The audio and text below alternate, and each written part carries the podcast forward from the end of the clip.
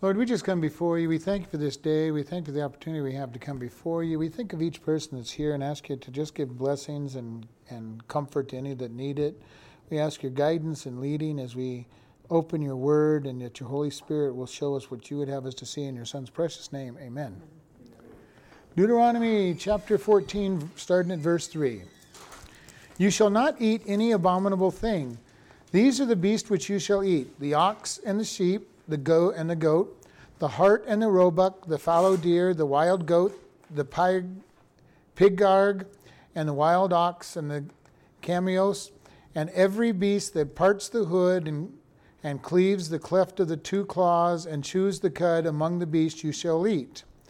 Nevertheless, these you shall not eat them that chew the cud, or uh, that not of them that chew the cud, or of them that divide the, the cloven hooves as the camel, and the hare, and the coney.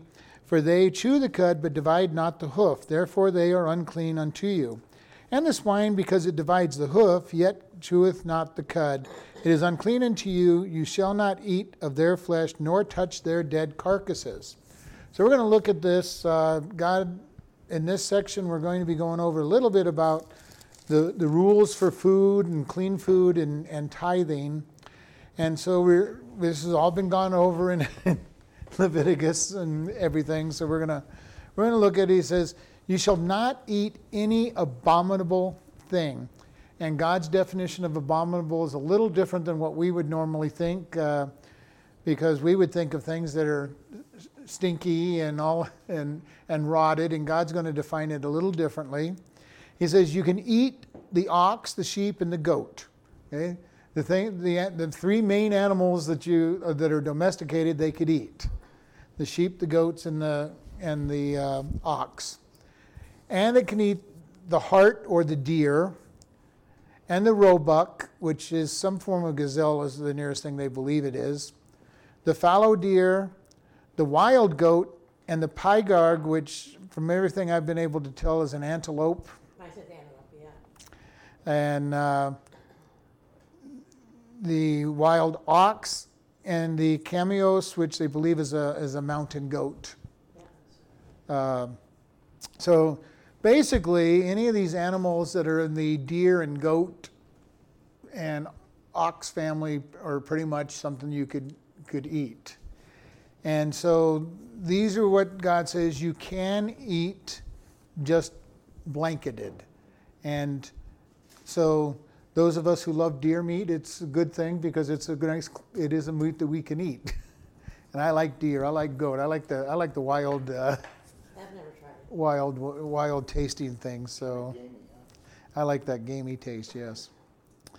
Uh, every beast that parts the hood and, and cleaves the the cleft the, into two claws and chews cud, uh, chews the cud among the beasts you shall eat. So animals that have the split hooves and, and clean between it were clean. And if they chew the cud, which means that they digest their food, regurgitate it, and chew it again. Uh, cows do that. Uh, rabbits do that. Many animals graze and graze, and then they stand there regurgitating and chewing their food all over again. So and that's how they end up digesting it. It's partially digested a little bit, and then they bring it back up, and then they send it to a second stomach usually. So, but those were the animals that they could eat. They had to be dividing their hoof and chewing the cud. You saying like do not uh, that mine says um, has a split hoof. No, through their cow, yeah, do not have a they cleave the cleft into two claws and chew the cud. So I'm not sure how no, they can. Have, no, have a split hoof. Okay, have a split hoof. Yeah, yeah. okay. Yeah. And then they have to have it so that it can be cleaned. And so these are the animals that are allowed to be eaten on the land. And then he goes into a little bit about some of the animals they couldn't eat. Nevertheless, you shall not eat them that chew the cud, or of them that divide the hoof, as the camel, and the hare and the coney, for they, for they chew the cud, but don't divide the hoof, and they are, they're therefore unclean. Rabbits chew, chew the cud, but they don't have a split hoof because they don't even have a hoof, they have a paw. Uh, camels apparently did not have a split hoof. I've never looked at camels that close. I think they are more like a horse's, which therefore horses would not be edible either Because they're not split. Because they don't have the split hoof. But they chew the cud and they, they do have a they have some, some Yeah, form of split. Kind of split. It's not a huge split. That made no sense at all to me. Well, thing about this is a lot of times people will read what God says about what you can and can't eat. Now, some of the things He tells us we can and can't eat have very solid reasons for them because of health issues. But we also got to remember God sometimes just wants obedience for obedience sake, not because we can figure out why this makes sense. Uh, when we get to it, tithing is a great example. Tithing makes no physical, you know, you know, no logical sense at all to give away your money and have end up with more money in the process. Uh, There's no way you can justify that. It is an act of God in our obedience, and we see this with some of these animals. Some of these animals we know, rabbit, if you don't eat it at the right time of the year, is not a very healthy food to Yeah, right. to eat. Well, they get tumors in their bodies after at certain periods of time. Uh, and I can't remember. It was. I know it has to do with whether the month has an R in it or not, but I can never remember whether you eat it in the R or don't eat it in the R. I But never heard of that. uh, I just know you can't eat it in the summer. Okay, then then the R is, then you can eat it in the eat it in the months with the R's because those are all the winter and, summer. uh, they don't end up with the tumors in them. or they are young, young and don't have the tumors in them. But there's lots of reasons. There are some very solid reasons why these animals can't be eaten, and some of them we don't know why. Why it's just that God said don't do it. A lot of them do have a solid reason, and I guess, but you know the point, the thing, the whole point is though, we never need to be sitting down and trying to figure out why God says to do something or not do something. He just expects the obedience. But don't people eat a lot of rabbit? Oh yeah, I love rabbit too. So, but I eat lots of things. I'm not saying against against the Jewish law. So it's, uh, but there is some some uh, aspect Oh, oh, on this. this. is the Jewish law. This is the Jewish law. These are what the Jews were not to, to eat, and it's called the, the kosher laws or the halal diet. And Muslims follow the same same diet as the Jews do for the most part. And so there's lots of things they So you're can't not Jews, eat. You can eat it then. I mean, Unless God convicts you otherwise, yes. I mean, I mean, We are not under the law. The law, the law was designed to show people sin. And these, these particular ones, now, I will say many of these things, if you eat them, are not that healthy to eat. I like pork, but I also don't feel real good sometimes after I eat pork. Pork is just not a real healthy, healthy food. well, I love bacon. But I love, I love my bacon, I love my ham. I mean, I, I like certain parts of pork, but if I eat too much of it, I don't feel good. Uh, but so we look at this and, you know, why some of these things were not there. Again, God knows why He did it. And He probably has a reason that He didn't tell us. He just says, don't do it. And we've been able over the years to see how His laws have protected people. The Jews were not affected by the, the Black Plague during the Middle Ages because they followed the cleansing laws that God said to do. If they found rodents crossing over their plates, they washed the plates with running water. They washed their hands. But most people didn't do that back then. You say, of course, but you, in that day, that was a, not a normal thing because water was so precious. You did not waste your water cleaning a lot of this stuff. Your plates didn't always get cleaned bef- between meals. Uh, you took your bath once a year, whether you needed it or not. This was a time when water was scarce and precious, so people did not waste it on that we use water for in our day. And so they would wash their hands, they would wash their plates, they would you know, do all these things. If food had had rats on it, they would get rid of the rid of the food, and they did not get the plague because they followed God's rules. Once something's been used for something else, they cannot use it. Very strict Jews have plates that are for meat and plates that are for veget- uh, dairy. So and you cannot mix the two. Uh, the swine, because it divides the, the hoof, yet choose not the cut. It is unclean to you. You shall not eat of its flesh, nor touch their dead carcasses. So this is serious. If you touch a dead body, period, you are unclean. If you touch the dead body of an unclean animal, you're, you're really bad off. Yes, you're not.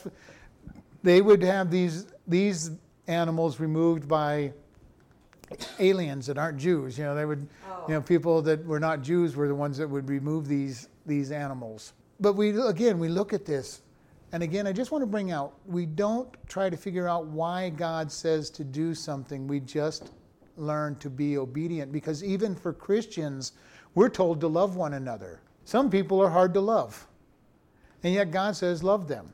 We're to forgive one another. Some people are very hard to forgive. And isn't it hard to forgive somebody that keeps doing the same thing? And we think about Peter. You know, Peter went to Jesus, How often should I forgive my brother? And he said, Seven times. Okay. And he was being very generous because the, the Jewish leader said all you had to do was forgive him three times. So he's doubling what they say to forgive and thinking he's being really generous. You know, well, if we forgive him seven times, we're being really good. We're doing twice as much as the as the the leaders. And Jesus told him 70 times 7, and that does not mean 490 times. It means just keep forgiving them. And so we want to be we want to look at this. Sometimes God asks us to do things that don't seem to be logical or make sense. But when we obey Him and then we see the blessings, when we forgive people, when we are loving people, we get to see their life change. When we do these things that God tells us to do, we see the we see God moving in the obedience. And this is something that's very true for us. Are we bound by these Jewish laws? No, because that's what the first church says. You know, in the first century, they go, "We got all these Gentiles coming in. We're not going to make them get circumcised. We're not going to make them follow all these laws. We ask them to abstain from blood and not worship idols." Those were the only two rules they put on the on the early church. Why? Because the Gentiles weren't raised to be uh, Jews. So they, and they're going, well, we can't even keep the laws. Why would we make these new people under grace follow all these rules? So we look at this and we see God moving. And I, like I say, some of them have very strong reasons for not, not to, especially when we get into this next section on fish, uh, which we're going to go ahead and read, verse 9. And ye shall eat all that are in the waters, all that have fins and scales you shall eat. And whatsoever has not fins and scales, you may not eat of it. It is unclean. All right, so anything that's, that's in the water, that's a fish with scales and fins, you can eat. That means most of my favorite things in the, in the water I can't eat. No shellfish, No catfish, no sharks, uh, no dolphins, which aren't fish anyway. But if it's in the water, you can eat it as long as it has fins and scales. I can't think of any fish that doesn't. Good. Huh? Panfish. Just about any fish is. So, but you know, the ones that God forbids are the scavengers of the water. They have, they're not very healthy things to eat. Catfish clean up the, clean up the bottom of it. They're bottom feeders. Shark are, are basically scavengers. Uh, They eat live things, but they're, they'll also eat anything that is in the ocean. No shellfish is allowed because it usually picks up all the garbage of the sea as well. So God knew what He was doing when He banned all these different items that we're not allowed to eat. And for me, I dearly love most of the stuff that I'm not allowed to eat and can't eat most of it anyway with my gout. So, huh? Too much cholesterol in shrimp and stuff. I don't know if it's what it is. I just, but they're they're not healthy for us to to be eating. But God made it so they could pretty much whatever they caught in the ocean they could eat or in the sea. And uh, That's good, because I'm eating, eating that stuff. that's the best stuff. So, of all the clean birds you shall eat, but these are they which you shall not eat the eagle, the ostrich, the osprey, the glede, the kite, the vulture after its kind, and every raven after its kind, and the owl, and the nighthawk, and the cuc- cow, and the and the hawk after its kind, the little owl and the great owl and the swan and the pelican and the gier eagle and the cormorant and the stork and the heron after her kind and the lapwing and the bat and every creeping thing that flies is unclean to you. You shall not eat of it, but all the clean fowl you may eat. So here he gives, instead of saying what birds you can eat, he gives you a list of the birds that are not something you eat. And you'll notice about most of the birds that are listed here are that they are carrion birds. They, they eat the dead, they'll eat the dead things. Yeah. So I mean it says you shall not you shall not eat the ossifrage, and from my research it's a type of vulture. Oh, And or the osprey, which is some kind is a type of hawk. The glede, which is a kite or a falcon, is what I was what I looked up and found. Yeah, said, mine says buzzard. Buzzard. I didn't find that as it, but a, I'm not gonna I'm not gonna argue with some of these things. When and we've talked about this before, when we get into very specific words in the in the for, in the ancient languages, we don't always know what they mean. When they start naming animals, that's a branch of science, and it's just like us. Unless you're a bird lover, you probably don't know the names of half the birds, or a a lover of cat, you know, the different big cats or something. You don't know all that. You know, this is, and this is the same thing when we start reading about plants. Sometimes it's the same thing. We don't necessarily know exactly what they're talking about because horticulture is a very specific word. In Psalms, we find this all the time when they throw out music terms at us, and our and our uh, scholars they know the regular language, but they don't know the very specific words. Just as some of us, if you're not into music, you wouldn't know all the different musical terms that are out there. You might know a few, but you may not, probably don't know all of them. And we see this in all kinds of different specifics. If somebody is into woodworking, there's all kinds of terms in woodworking that mean nothing to me because you know they'll they'll talk about this particular tool that does this and gouges this and you know makes this pattern and so I just bring this up because we talk about these things and we make our best educated guess at what some of these things are. And we can do the same thing in English. I mean, if you're not if you're not a, a, a carpenter or mechanics even have language and stuff that they talk about all the time. There's parts of vehicles and cars that they use, and if you're not, you know, a mechanic, then you could get lost in their in their language. Uh, every profession has the same thing where they have terms in their profession that mean mean everything to the people in the profession but don't mean anything to people outside the profession. And so here we're, we're dealing with particular types of birds that we're going to give our best guess to. So when we have different versions that define it as something else i'm not going to get really uptight about it. I'm not trying to follow their laws so i really don't need to know what birds, what, what exact bird it is. Uh, I'm not going to eat falcons and ravens and eagles and vultures because of what they eat is not what I want to be feeding myself on. So there's certain birds you just animals you just don't eat because of what they you know what they eat.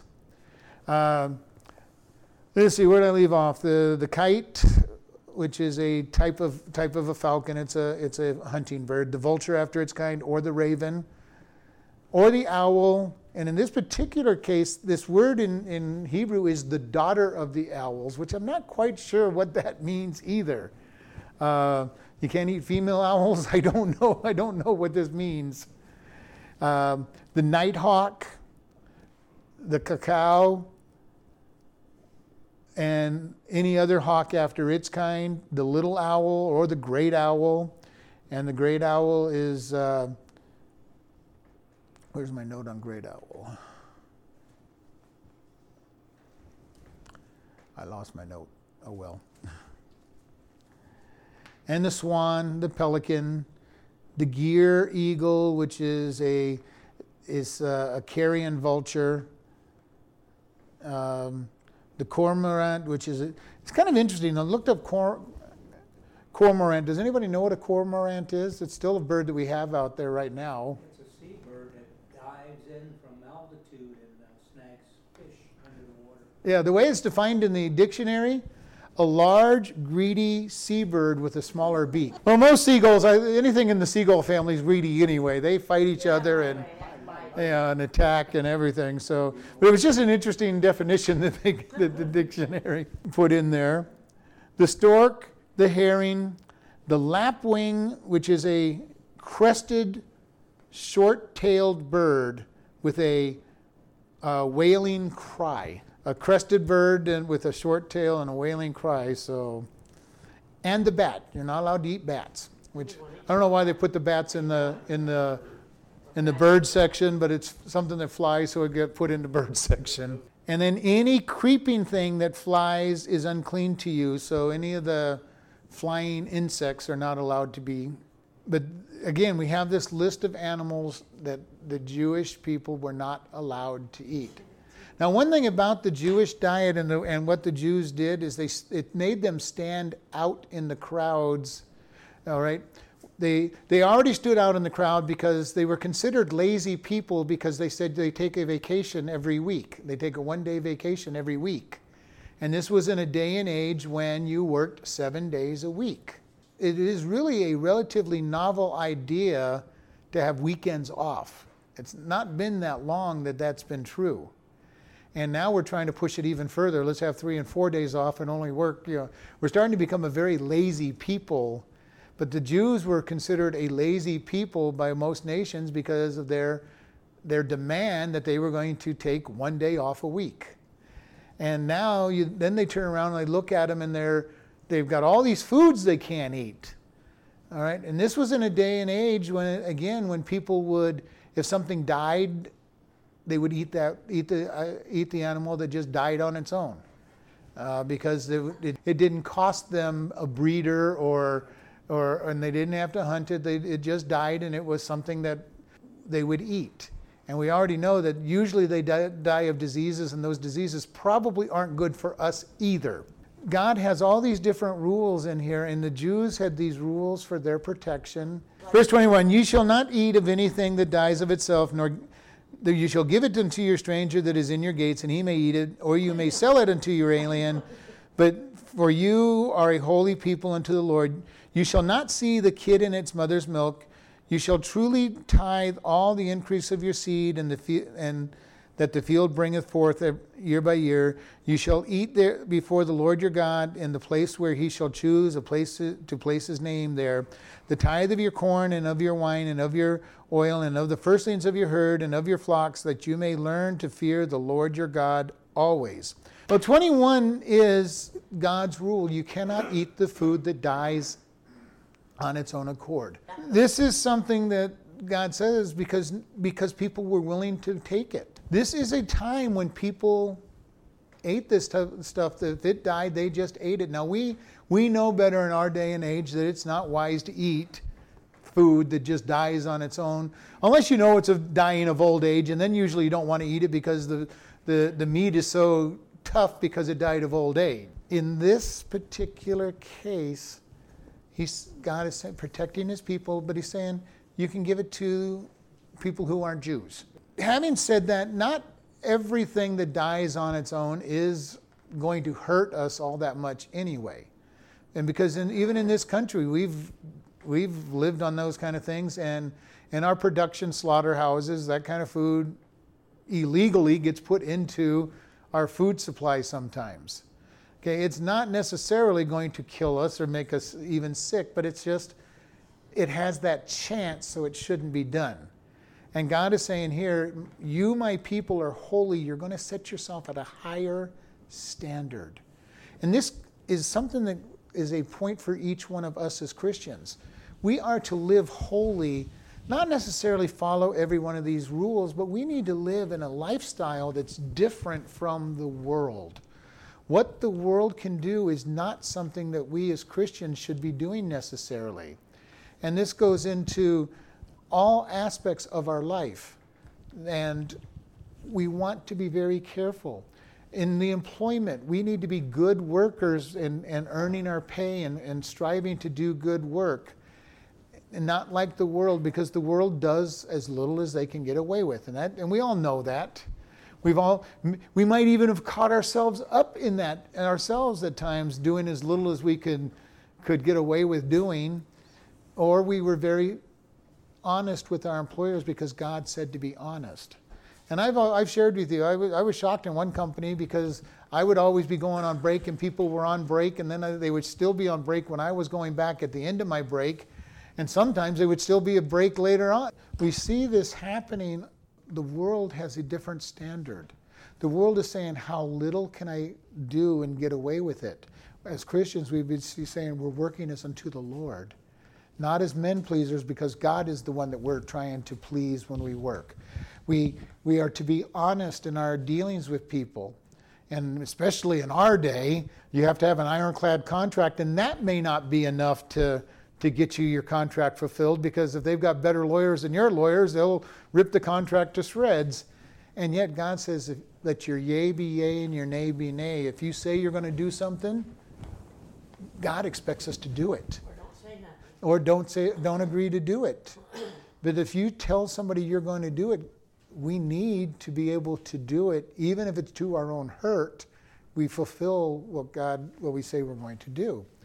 And this is something that just little areas where we keep our, keep our word. In marriage, we make vows before God to stay married until death until do you part. And yet, most people in the world are getting married until we don't love each other, until I have some reason not to want to be together, and then I'll, then I'll divorce you. Now, God does have the, the, the grounds for adultery, but that's still somebody not obeying their, their covenant that they made before God, forsaking all others. We see this. Christians should have the highest level of integrity when it comes to obedience to God's rules. Christians, couples should be, have integrity and stay together. And this, many Christians do stay together, even to this day and yet many don't. And it's sad because the uh, statistics are telling us that Christians have just as many divorces as the, as the world. And that's a sad fact. Now, one person pointed out that Christians are about the only ones getting married as well in this day and age. Uh, so that kind of kind of balances out. If the only ones getting married are also getting divorced, uh, but but it's still a sad thing that Christians get divorced because they're making a vow before God to stay together. They're making a vow before God to be joined together. And we need to be able to understand that when God says something, we need to live it out and be honest. And we've talked about that in, in Deuteronomy, um, in Leviticus, he tells us that when God says that a lie defines a lie, it's not telling the whole truth, not telling everything you know about about the item. Okay? That's not the lie, that's not the way the world defines a lie. Know, you didn't ask me, I didn't lie to you. you didn't ask me about that, I didn't lie, I didn't I didn't say yes or no. And we need to be careful because there's there's sins of commission, things that you do, and sins of omission, things that you don't do. And sometimes we can be just as guilty for things that we don't do. And we look at what God says to do and not to do, and we need to be able to say, I'm being honest, I'm following integrity. And we need to be able to look and say, Am I walking as a Christian, as somebody with great integrity and honesty that people can trust? If I say I'm going to do something, I'm going to do it. If I tell you I'm not going to do it, I'm not going to do it. If I'm making a pledge to my spouse, I need to be honest and keep that pledge. We need to be people that are very much above the world's standard. And we need to be at that place because God has high standards for us. We're His children. His rules and His laws are based in who He is, not so much the eating laws, but all of his laws on don't do and, and, and, and what to do or not to do are based in who he is. Why does he expect us to be honest? Because he is absolutely true. Why does he expect us to, to not kill? Because he created man and he does and he is the one that gives life. Why do we not take his name in vain? Because he is God, he is absolutely holy. Why do we not covet after everything? Because it belongs to somebody else and God puts in the possession. All through the scriptures, he tells us the world is his. So we want to be very careful when we look at these things that God has a place for us as Christians to be walking with great integrity. We look at how the world changed. The disciples turned the world upside down by preaching Christianity. Christianity cared for people. Created orphanages. Do you realize that before Christianity really started orphanages, an unwanted child was just kicked out on the street and probably would be dead within a year or two? You just got rid of the kid. It didn't matter what, you know, the kid was worthless. It was just a possession as far as they were concerned. Christianity brought orphanages in. Christianity developed hospitals to help care for the weak. And, and before Christianity, it was pretty much if you got sick, the doctor would deal, treat you, but if you kept getting sicker, then you deserved to die, and that was the way they looked at it. If you lost a limb in the battlefield, you were just too weak to be cared for anymore, and you'd be left behind on the battlefield and to die. There was no compassion, no love, no care for people. The sad thing is, as we're seeing the world pull further and further away from Christianity, the more we're starting to see us return back to this mentality of the worthlessness of life. If you're not strong, you don't deserve to, to live. We're seeing children butchered in, in abortion because they're just not wanted. We're seeing people that get beyond their useful life and being encouraged to commit suicide so they don't use up their family's inheritance because you know you don't you know you're you're too sick you're not worth anything go go kill yourself. You know we have abortion we have euthanasia we have assist, physician assisted suicides just because you don't feel you deserve to live.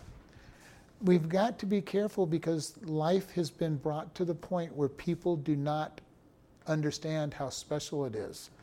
And we've been doing this by teaching people number one that they are just evolved beings if all you are is an evolved being, then your life really has no meaning to it because you're just a animal, an advanced animal, but an animal. And this is why we're seeing people doing killing sprees, and then the last person they kill is themselves because there's no value to life and they're willing to just take life. And we need to be careful of this because God is the founder of life. We have Life has value because God created life. Life has value because God says it has value. He said that when he created life that it was very good. And we need to be very careful of all this. It's very sad in this day that you can kill the baby in the womb but don't even destroy eggs of certain birds. Uh, you know, why? Because there is a mentality that animals are more precious than humans. The world is believing that humans are a plague upon this earth. We're destroying it. And because we're destroying it, we don't deserve to live.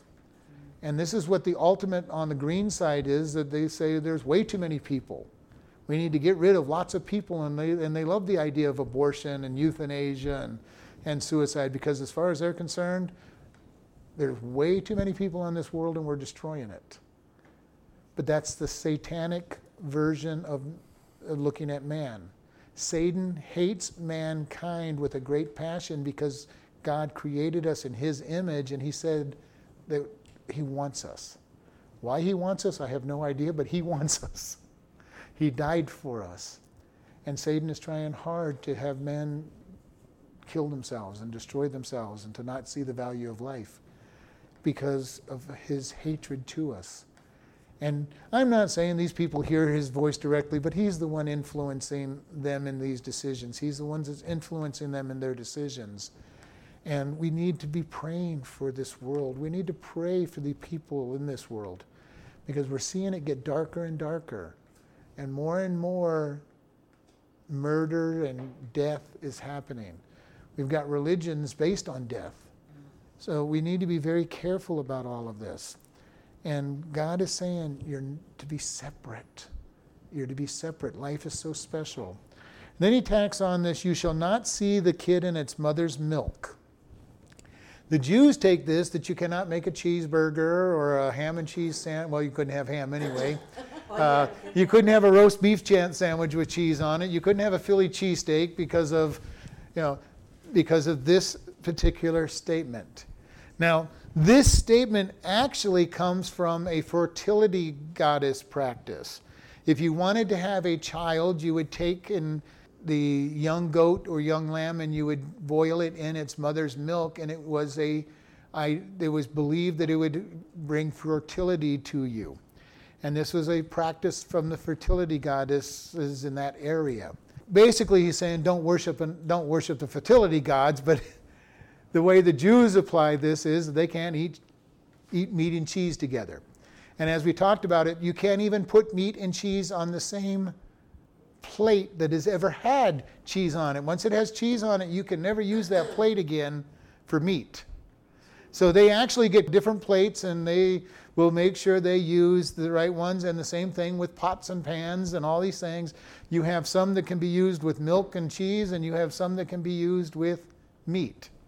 Because of this one phrase in there, not to, not to eat the, see the goat in its mother's milk. You've got to understand when they, they take this very serious because this is something that is extremely serious to them when it comes down to it because they cannot mix it. And once it's touched that plate, as far as they're concerned, it is never clean enough that there is absolutely no chance that there's dairy or milk on it. You have two sets of plates, two sets of silverware, two sets of pots and pans. If you have if you're going to have milk or cheese product in it, you use one set. If it's going to have meat, you use the other set and never do you use the use them on the opposite opposite thing. They have separate cutting boards. It's just the extreme on here is that you wouldn't even put them in the same dishwasher or the same washing area because they may pass over. It has everything to do with this statement, which was a for, forbidding of a fertility goddess practice, and yet it's taken.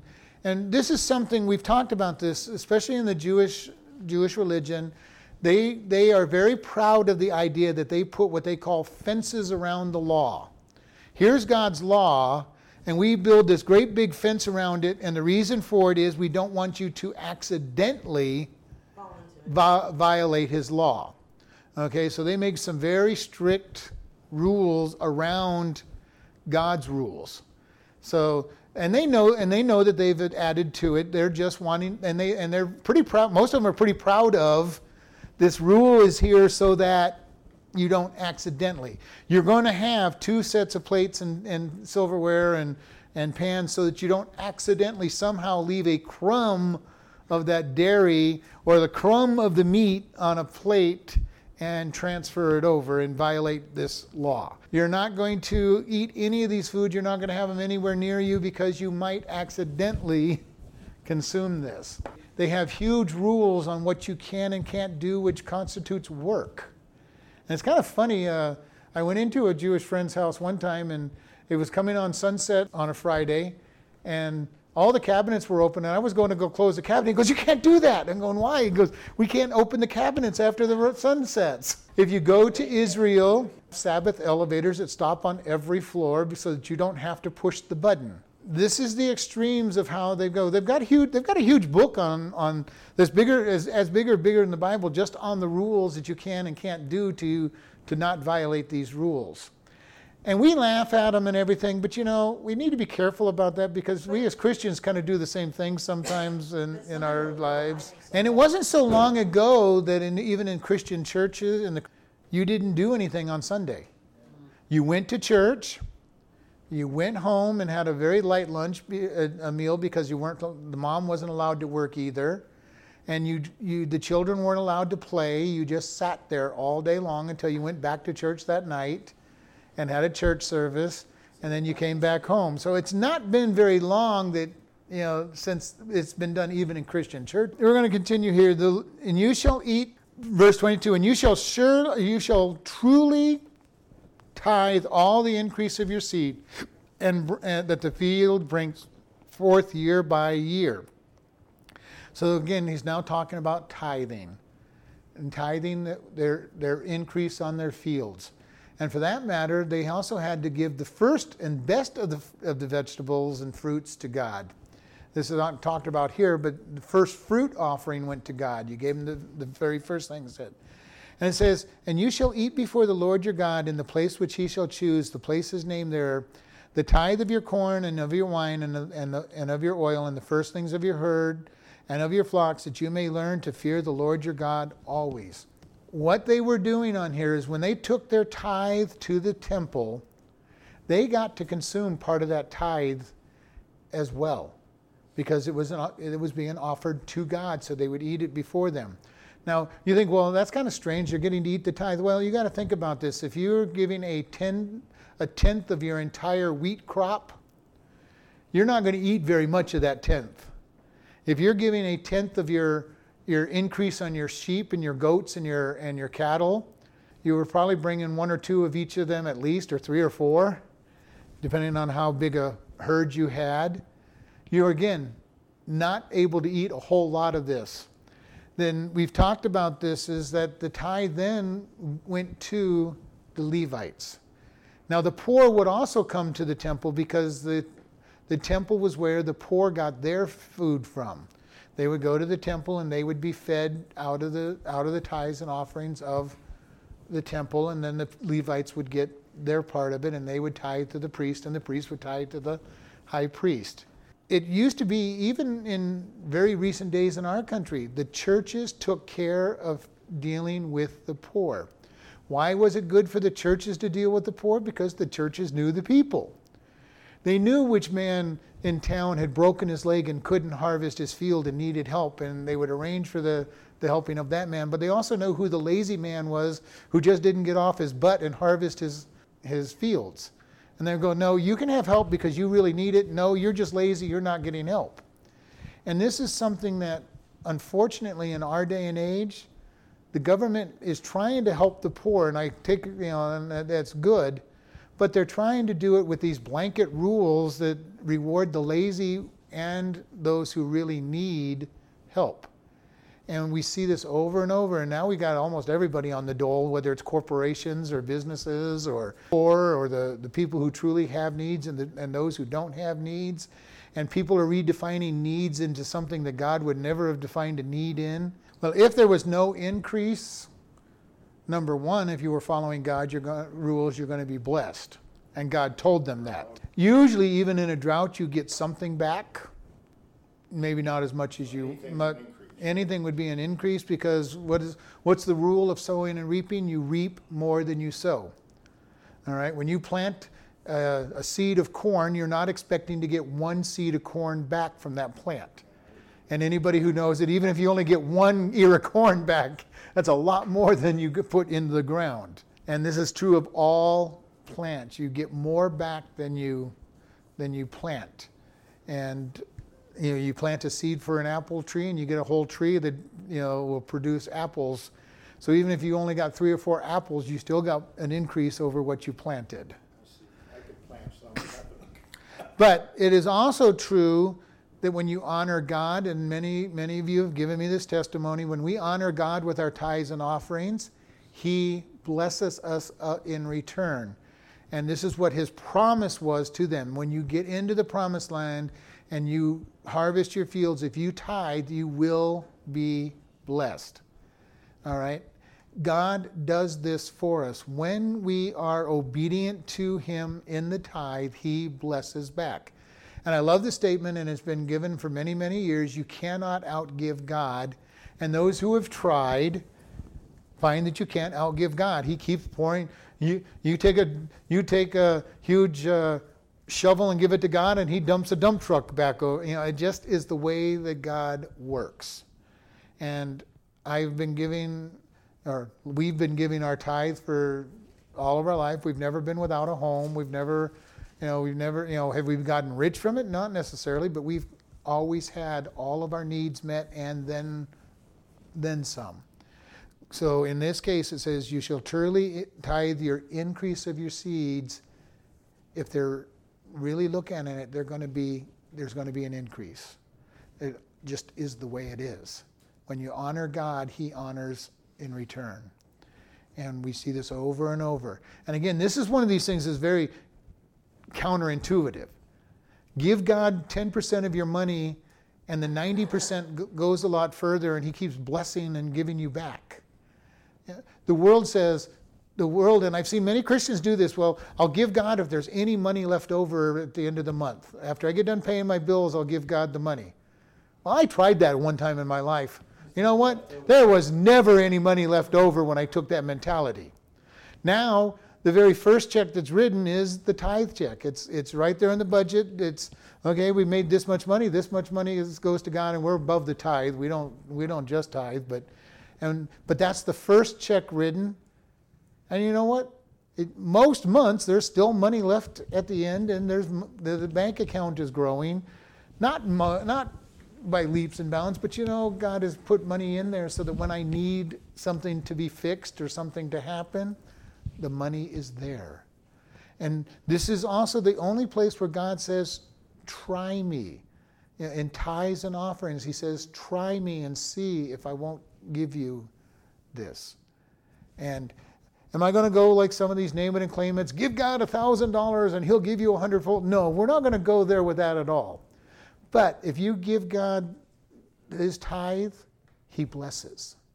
The, the 90% that's left gets stretched. You, get the, you find the deals that you need, you find the, the specials, uh, and God returns back to us and will open up the windows of heaven and, and give back. We just need to trust Him. And this is one where He's saying, I want you to trust me. Give me your tithe and, and trust me. And then they were able to eat it. And then it says in verse 24, And if the way be too long for you that you are not able to carry it, or if the place be too far from you, which the Lord your God shall choose to set his name thereon, when the Lord your God has blessed you. So this is the idea that they only had one place to worship and offer sacrifices. When they first come into the promised land, it is going to be at the tabernacle, and the tabernacle is going to be in Shiloh for many centuries. It'll be in Shiloh. David takes Jerusalem and moves the tabernacle to Jerusalem, which is more central in, in Israel. But it's still a long ways. If you live in northern Dan, it's a long trip to carry all this food and stuff down. So God's saying, if it's too far, he gives them permission to sell it. In verse 25, then you shall turn it into money and bind up the money in your hand, and you shall go to the place where the Lord your God shall choose, and you shall bestow the money for whatever your soul lusts after. And the better word in the, here in the in the uh, Hebrew is desires or craves, not lust. Lu- uh, lusts after or craves after for ox or for sheep or for wine or strong drink or whatever your soul desires, and you shall eat it before the Lord your God, and you shall rejoice, you and your household. So, this meal that you're to have at the, at the temple was to be a rejoicing. It was to be a big deal. It was a feast that you were doing because you were giving God. Now, in the New Testament, Paul says that God loves a cheerful giver or literally hilarious giver. Here, God saying, you're going to rejoice. You're going to have, you're having a share of this, but you're going, you can, you can spend that money for anything you want, and you can enjoy a party with God as you're giving Him His, his part. Yeah. I can't, I can't even picture what this would be like around the tabernacle and the temple all these people there celebrating. Now, during this time, remember the tabernacle is in the very center of the of the of the people, and they're all in a very tight group because they're in enemy territory. But once they get to the promised land, they're going to spread out over all of the promised land, from down in the south, close to Egypt, all the way to the north, up by Dan, all the way from the Mediterranean, all the way across the, the Jordan there's going to be a large area that they cover, and God's saying, Be cheerful. You're giving to me, be cheerful. And very important, he's saying, Be honest with your tithe and be cheerful with it. And Could be having a real party there. My translation says if they can get some wine or fermented drink. yeah, they can do anything. Yeah, strong drink, strong drink, fermented drinks. So they were gonna have a good time. They were go- the purpose of this was to have a good time with God. One of the sacrifices, if you remember, was the Thanksgiving offering, where you took your animal and it was a part of it went to God. The, the shoulder, the, the head, the fat, and the innards went to God. The priest took part of the other half, and then you were given half back, and you had to have a party to get rid of it. So, especially if it was an ox and you only had one to two days to get rid of it, God was really encouraging you to have a party, invite all your friends to have this celebration with you, to eat this food.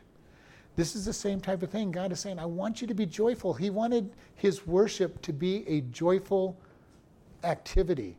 And this is the one thing I love about our church and the churches that I go to.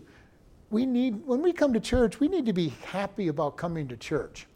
I can remember one church I went to, it looked like everybody had eaten lemons before they came, and they couldn't crack a smile and be happy about church. And they looked at it, we're, we're being holy for God. We gotta be, we gotta be this way. And I go, God wants joyful worship.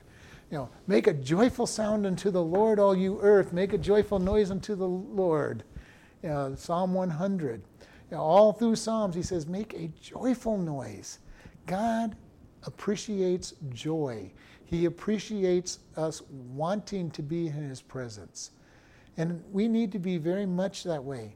Do we truly enjoy coming to church and being with the body of Christ? I love coming to church and being with the body of Christ and being, being together with fellow believers.